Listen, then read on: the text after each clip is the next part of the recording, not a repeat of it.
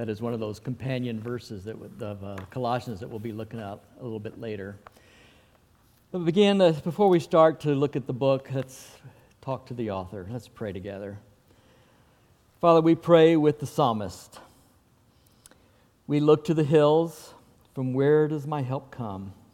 My help comes from the Lord, the creator of heaven and earth. May he not allow your foot to slip. May your protector not sleep. Israel's protector does not sleep or slumber. The Lord is your protector. The Lord is the shade of your right hand. The sun will not harm you by day or the moon by night. The Lord will protect you from all harm. He will protect you. The Lord will protect you in all that you do, now and forevermore. Father, we are so grateful for the protection and the promises of your scriptures, of your word. And Father, we ask that this morning these themes that we sing about, um, the stories that we tell, the story that we tell just will become more vivid. And these themes that maybe of, of Lent and Easter and, and uh, what you have done for us, even though they may be uh, as, as old as time itself, Father, they, we ask that you make them new in our hearts. That uh, you teach us to live with uh, contentment and you remove from us any kind of grumbling and, and whining and Father, we ask that you visit us with your Holy Spirit, that you renovate our imagination, that you uh, guide us in our decisions, that you be with us and we know your presence in, in, in silence and in speech and in solitude and in crowds and in rest and in activity. Father, we rejoice in your presence and we seek to know and to feel and to see you working around us. So, Father, keep us awake uh, as your scriptures say, we awake to see what you're doing in our lives and in our world around us. And it's so easy to get pessimistic. It's so easy to get um, uh, feeling of, of darkness. But Father, we know we live in hope, and we live in hope that uh, that it will all be well, and all will be well in you. And with that trust, Father, we look into your word this morning. In the name of Jesus, Amen. Amen.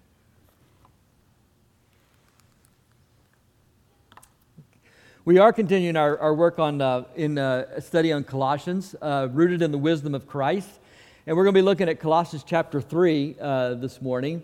Uh, when when uh, Katie, Mexican schools, like English schools and British schools and other parts of the schools, they, they, they go to school with uniforms. The students wear uniforms. And Katie, since she was in preschool, wore a uniform in her school, and now she teaches at a school that requires her students to wear uniforms.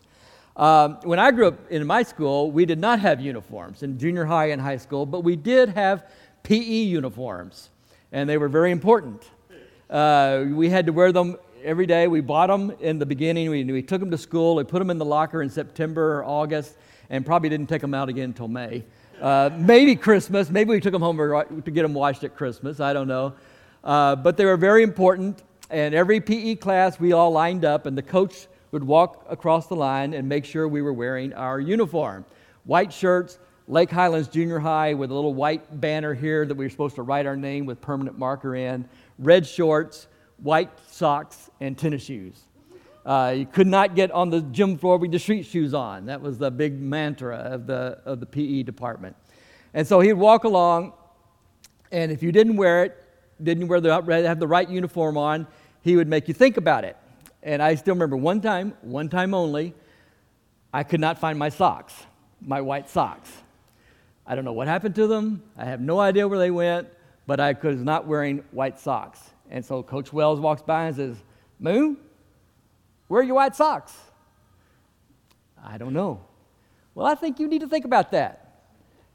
And when you had to think about it, that means you had to go to the side of the gym and uh, do a plank kind of with your toes on the, on the floor and your elbows on the floor. Oops, I gotta do this. Sorry about that. Your elbows on the floor, and then you put your chin in the palm of your, your hands. And you had to be parallel to the floor, and you had to think about it until he said you thought about it long enough. So he says, Moon, I think you need to get over there and think about it. So I did that one time and never again to think about it. That's how important uniforms are uh, in, in certain areas. And like I said, we didn't wear uniforms, but that one was important. And we don't wear uniforms in normal everyday life, sort of. Like I said, we didn't really have uniforms in school, but everybody dressed according to their group or their clique, uh, whatever they wanted to identify with. So we had, you know, the jocks and the cheerleaders who always dressed really nice. Uh, you had the nerds, you know, you could always hear them coming because they had their calculator on their belt and they walked down the hall and it, it slapped their hip, you know, like that. So you knew that was the, the nerds. Uh, you had uh, the kickers or the goat ropers. I don't know what y'all called them up here. Uh, I won't tell you what they were kicking, uh, but um, they kicked manure, but we didn't use manure. Um, so they would always wear their, their Wrangler jeans, big belt buckles, and cowboy hats and stuff. And then you had the long haired hippie types who uh, we had actually had a smoking area in our high school. Can you believe that? We had an area where students could go and smoke. And they always hung out in the smoking area, you know, and so they kind of had their thing. And then a lot of you probably are too young to remember that we, down in the South, we had forced busing to desegregate the schools. So we had a bunch of black kids bust into our school from Hamilton Park, and they had their way of dressing, you know, the, in big heels and, and afros and that kind of thing. So we always knew what their identity was. We, it just kind of spoke to that. And we all know still today that clothes uh, are not just for protection or warmth or modesty. Uh, they don't cover just things we don't want people to see, but they also reveal things that we do want people to see. And it kind of identifies us in a lot of ways. And that was true in the ancient world too. Uh, you were identified by your status, by what clothes you wore, whether you're a public uh, official or whether you're a soldier or whatever it was, you had a certain clothes and you were identified by those clothes. Uh, in the early church, there was even, you can find a, a, a, some of the instructions and the laws of the early church and one of the rules in the early church was you were not to put on the purple robe. What was the purple robe? Well, that's what executioners wore. And they believed that it was wrong to take human life at all, always wrong to take human life, so you were not allowed to wear the purple robe. So it seems really natural that Paul would use clothing as a metaphor for what the Christian life was all about. And he told us a couple of weeks ago, we were looking at, at, at uh, the end of chapter 2 and the beginning of chapter 3 of these, these clothes that Paul says you need to take off, these shabby clothes that you need to remove. You need to remove this when you're dominated by, by lust and desire so much that you use other people like toys, or that you're so dominated by rage and anger that you get rid of people that, you, that get in your way. And he says, You're taking off this. And now we're going to look at the passage where Paul says he goes from negative to positive, and he's telling us what to put on. And he says, These are the things that we're going to identify you. And so, clothes, we automatically know that they're not just for protection, they're not just for warmth, they're not just for modesty, but they speak. They reveal something about us. And he says, This is what, this is what we are supposed to put on. And so he goes into, we're going to look at verses 12 through 17 in chapter 3. I'm just going to put the text on the screen here.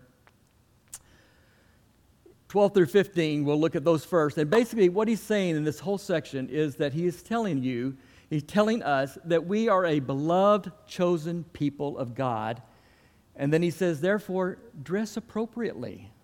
Simply put, you are the beloved people of God. You are called to, be, to take on a task. Therefore, dress accordingly. And he's going to tell us how to dress. And he says, a life well lived that's what I'm titling this, this sermon is, as a life well lived, is one who knows who they are and should dress accordingly, should dress appropriately. So it says, uh, as God's chosen ones, holy and beloved, clothe yourselves with tenderhearted mercy, kindness, humility, gentleness, and patience, bearing with one another, and if anyone has a complaint against someone else, forgive each other, just as the Lord has forgiven you, so that you may you also must forgive. And above all, clothe yourself with love, which is the perfect bond and makes everything complete. And let the peace of Christ rule in your life, for which you were in fact called as one body to this peace, and be thankful. And so he starts off with telling us who we are. He says we are a chosen race. That's what they called Israel. They were the chosen race. They were the chosen people to do a task and to represent Yahweh to the rest of the world. Well, now Paul is saying that everyone in the Messiah, in the Jewish Messiah, they are the chosen people. They are the chosen race. Holy means they were set apart to do something. And they are beloved, and therefore they need to dress appropriately. They need to dress like the people that they are, the one they're supposed to represent. And he said, and he gives this list right off the bat: tenderhearted mercy, kindness, humility, gentleness, and patience. Now, to me, this is a surprising list. If I didn't know anything about the Bible or don't know anything about Colossians, and somebody asked me, says, "Well, Tommy, what do you, how do you identify a Christian?" I'm not sure I would come up with this list. And even if I had come up with this list, they would probably ask me, "Well, then how come you're not like that?" But he says this right off the bat this is what you're supposed to look like. He has just told us what this fractured world looked like, dominated by, by, by lust and by, by, by personal gratification and rage and anger. That's the fractured world. But he says now we're moving toward the wholeness of the world, and this is what it looks like. He's not saying that, oh, by the way, let me give you a few instructions. He is saying this is how you are to be identified. This is how you are supposed to to present yourself to the world. When people see you, this is what they're going to see tenderhearted mercy, kindness, humility, gentleness, and patience. Now, I don't know if I would have come up with that list right off the bat, that these are the most important things that people would see. This is basic list of what they want to see. That, he, that we don't want to go too far down this, this role of, of, of, uh, of fracturedness, but he says, this is what we want to see in you because this is what God is like. That's the whole gospel story. The kind of tenderhearted mercy, kindness, humility, gentleness, and patience of God. That's the whole gospel story. And therefore, we're to reflect that. Now, you might hear some preachers say, well, we don't want to go too far down that road because uh, we don't want to give the idea that God is just some grandfather sitting on a throne and everything's okay and he's just kind and, humil- and humble and gentle and patient. I'm going, why not? We, that's the way God is. That is the gospel message.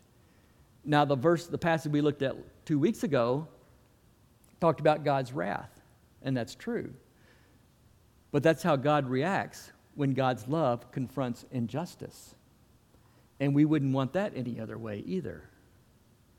When God's love confronts injustice, of course, he is going to react in a negative way because it is contrary to his, his nature.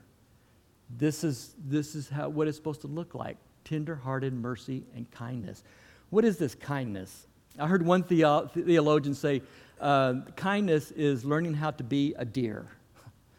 In other words, and that's what we do. We, we talk about people, we, especially if I talk about some people that I deeply love and respect, I will say, he was a dear man.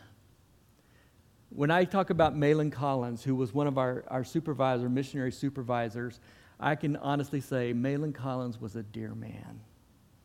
I can say my grandfather, my, my maternal grandfather, was a dear man. I have an aunt, a 93 year old aunt, who is a dear woman. And these are people who just naturally bring a smile to your face. They don't paper over differences, but they just naturally, after you have contact with them, your day goes pretty well. Or at least you feel like your day is better off. And I have an aunt who is like that. That when Sue or I call her on the phone, I'll call her on the phone, Aunt Millie, it's Tommy. Well, hi, baby. She still calls me baby. And she is the sweetest person. She is a dear woman. And I'm certain she got that from my grandfather, who was humble. He was your typical, quiet, stereotypical farmer. And my mom said, I never saw my dad lose his patience. He said we'd be making all kinds of racket, and he would just get a little closer to that radio so he could listen to it. And my, I never knew this story. My Aunt Millie told, told Sue this story that one time they were in a car and they were seeing a black family walking along the road, and she made some kind of snide remark about them. And he pulled over and said, These are people we work with. You do not talk to them like that. You give them respect. And this is down in the South. This is a dear man, and my Aunt Millie is a dear woman. This is kindness and humility and gentleness. And patience has to do with our reaction. Patience is the opposite of arrogance and rudeness. This is how we react to people with patience. And it's interesting that when Paul is telling us how do we identify people who follow Christ, he comes up with these words not a single thing in there says doctrine or dogma. Now, doctrine's important, but it's funny that Paul didn't mention those things about how we identify Christ followers of kindness and mercy and humility and gentleness and patience. That we're not arrogant, we're not resentful, we're not anger. And he says the fruit, the fruit of all this is that we learn to put up with one another. We just learn to put up with one another, bearing one another, bearing with one another. If anyone has a complaint, someone else, then we forgive. And that is one of the characteristics of the body of Christ that we forgive. That we forgive each other. And that says easy, does hard. And sometimes forgiving is really, really difficult. And sometimes we just have to pray and wait till we can forgive. And then we have to pray and wait some more because sometimes it just doesn't come naturally. But I think what Paul's got in mind here is that parable that Jesus told about the man who was uh, the servant who was forgiven this great debt by, by his master, but then held the other guy with a, with a much smaller debt, to the, held his feet to the fire. And Jesus went on to say, hey, if you don't, deli- if you don't forgive this person, then God's not going to forgive you. In other words, this, this door of forgiveness swings both ways. That if you, if you close the door to forgiving someone else, you're closing the door to give off God's forgiveness as well. That God's forgiveness is, is something that flows through that door to forgive other people. And that is, that is hard to do. It says easy, but it's really hard to do. But it's the most basic element of the Christian life is we learn to put up with one another and we learn to forgive one another. And then he goes on to say, but above all, clothe yourself in love. Put that on top. Literally, it says, love is the perfect bond that makes us complete. We put that on top. If you want to read a theologian of love, read John Wesley. John Wesley said that, that love is the reigning attribute of God. In other words, every other attribute of God is, comes under the umbrella of love. It's always having to deal with that. He says uh, the whole life, the whole thing about being love is that is from God. And he even goes on to say that all love is sacred because the ultimate source is God Himself. That's how big He is on love. And basically, that means just wanting the well being of someone else. It's not sentimentalism, it's not just turning your back on things and ignoring stuff. It's wanting the best for someone. And, and, and sometimes, you know, you do have to take somebody by the lapels and say, get your act together. But it's wanting the well being of that person. And he says, because of that, we will have unity in the body. And that's Paul's point. He is really, I think, his, his, if you want to define Paul, it's all about unity within the body. And he calls it the body of Christ. He doesn't call it the, the estate of Christ. He doesn't call it the plantation of Christ because all those things has fences and barriers and, and boundaries. But he calls it the body because it's all connected with muscles and tendons and ligaments and skeletons. And that's what he is talking about. That the full effect begin is peace within the body of Christ. That's what Paul is all about. That's what his main point is. If we were to ask Paul to come in and you be one of those church consultants and say, hey, Paul, why don't you come in and, and we need a church consultant here. Can, can you tell us what to do about this? Um, you know, can you, can you help our church grow? Can you help us be a better church? I, he's not going to, I can guarantee you, he's not going to lecture us about speaking in tongues or spiritual gifts or anything like that. He's not going to lecture us about, about women in leadership and ministry.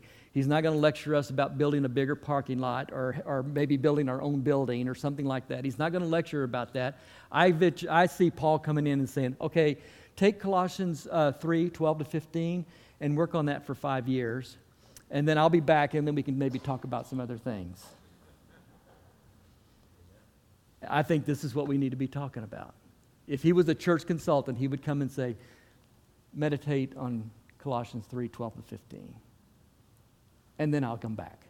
And maybe we will talk about some other things.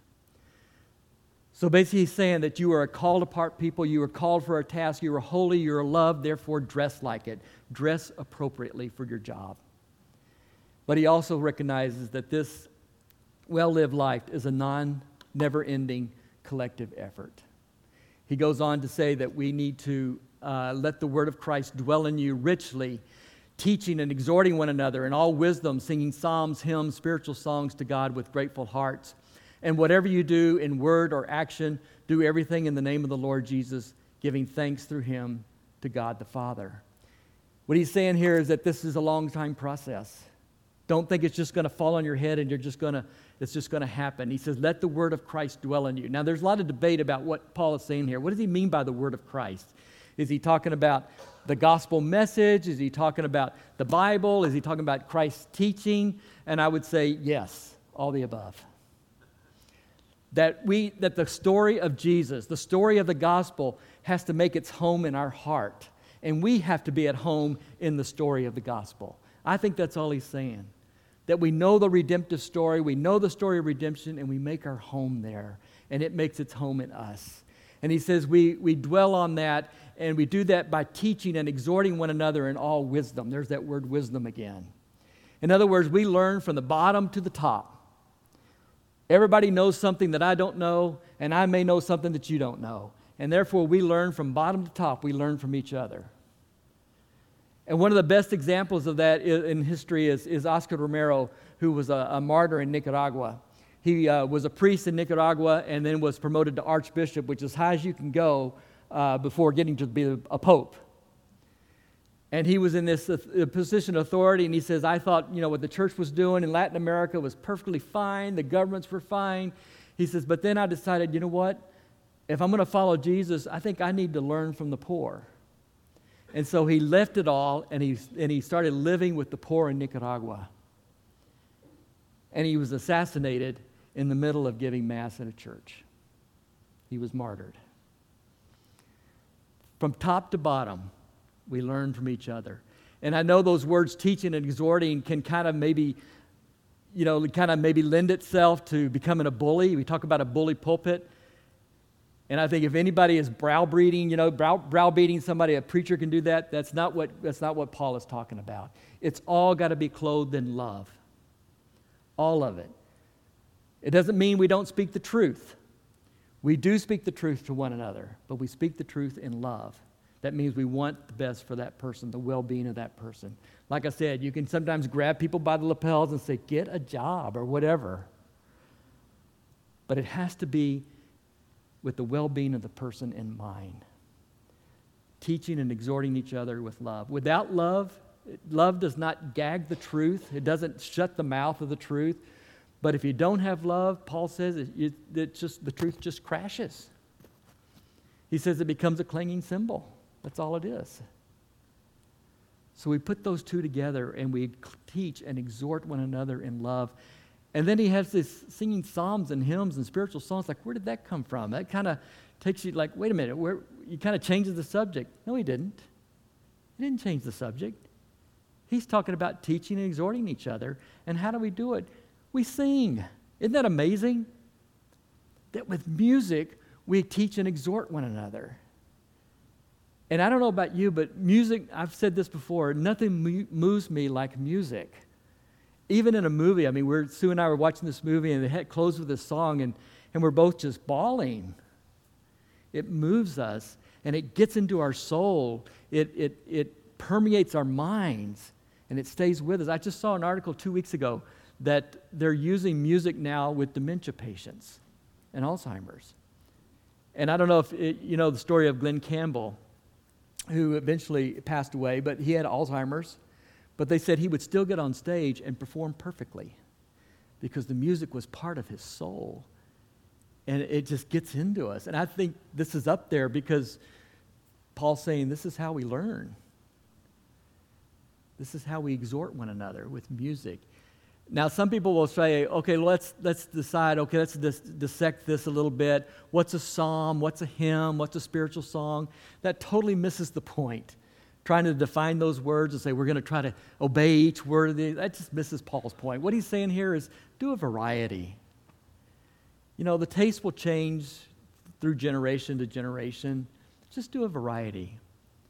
But it should be exhorting, it should be teaching, it should be edifying. Whether it's Psalms from the Old Testament or hymns or spiritual, whatever they are, just use music. Music is great. And then he says, it's typical of Paul, do it with a grateful heart. And I, I, really think this is kind of the basic attitude of the Christian is gratefulness and thankfulness. Because when we live that way, we get humble.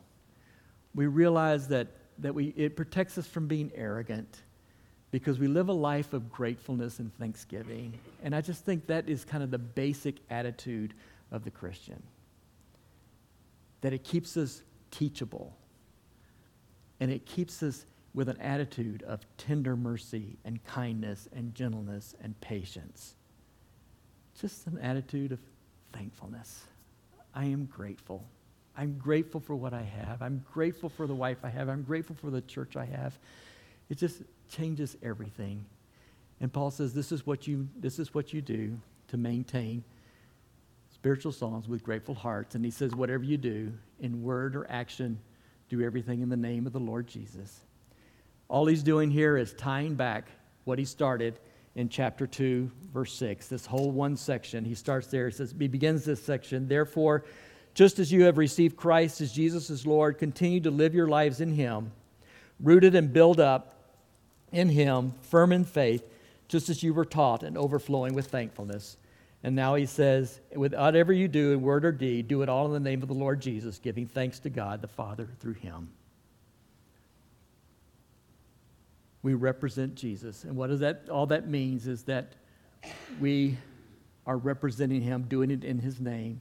Whatever we do, we represent him to the rest of the world. And we are empowered by him when we do things in his name. It's as if the country gets sent, you know, sends an ambassador off. That ambassador is representing the government of the United States of America. And that ambassador is empowered by the government of the United States of America. Well, now we are going through in the name of Jesus because we represent Jesus Christ and we are empowered by Jesus Christ. And we do it in giving thanks. He sums it all up by doing this, by this broad rule of life, that we do it in the power and the glory of Jesus Christ. And if we do that, representing Him, that means the walls start to break down in the name of Christ, situations change, new things happen, healing happens, restoration of relationships happen. If we do all this in the name of Jesus, the ancient religions, they would invoke various deities, thinking that they were going to get power from these, these gods that they have so that they could do their will.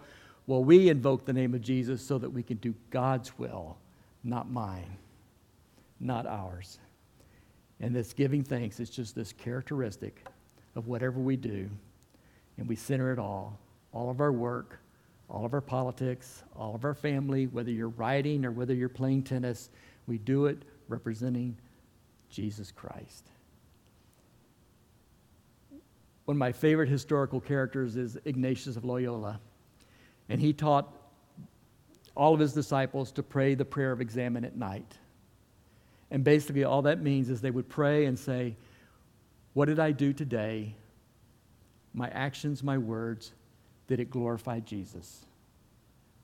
Would Jesus be proud or would Jesus be ashamed of what I did today?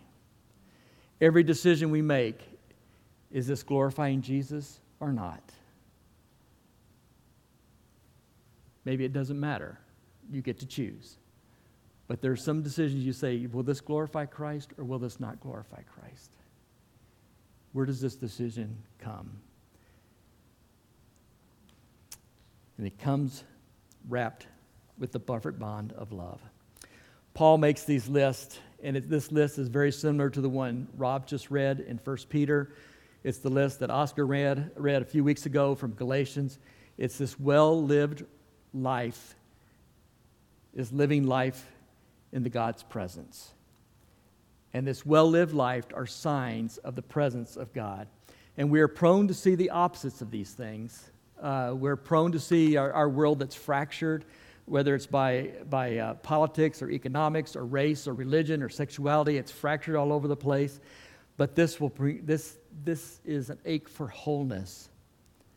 And it's marked by kindness, it's marked by, by tender mercy, it's marked by patience, and it's marked by gentleness.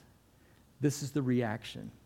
And too often, our lives are marked by reaction.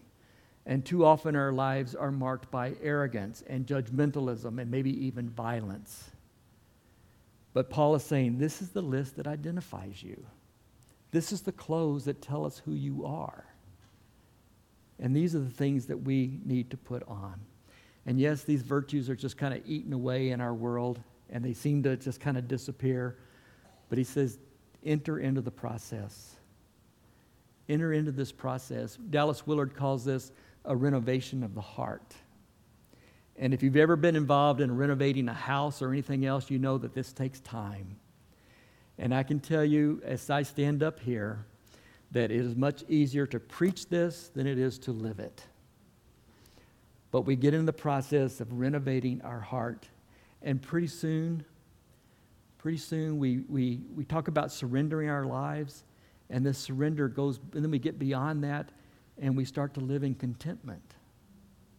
And we start to realize that what that God has done well by us and will always do well by us, no matter what. And we start to get this feeling that it starts to feel normal, that this is how it's supposed to feel. Because we were created by a good and beautiful God. And so we put these clothes on, and it starts to feel normal, it starts to feel appropriate, it starts to fit. And we start to feel like that the switching back and forth from shabby clothes to nice new clothes just doesn't make sense. It doesn't feel good. It doesn't feel right. And only a fool would want to keep putting on shabby clothes. And these start to feel just perfectly normal and natural. Just want to leave you with this that we, we have been called and we are loved by God, and therefore dress appropriately. And I, I, want to leave you with this. Just meditate on these, these attributes, this section, this paragraph of Paul's letter to the Colossians. And then ask yourself th- this week how would my life be different if I lived like this? What would my life be like if I lived like this? Would it improve? Would it get better? And I think you'd realize, yeah, it would get a lot better. And those clothes would start to fit. We are God's chosen people, beloved, chosen, set apart to do a task. And we need to dress like it. We need to dress appropriately. How would our life look differently if we did that? Let's pray. Father, we are thankful for these, these uh, words that are, that are profound and, and difficult but we know that you have our best interests at heart. Father, we want to put them on. We want to put them on every day so that it feels natural, that it feels good to wear the clothes of the Holy Spirit. And it's in the name of Jesus we pray. Amen.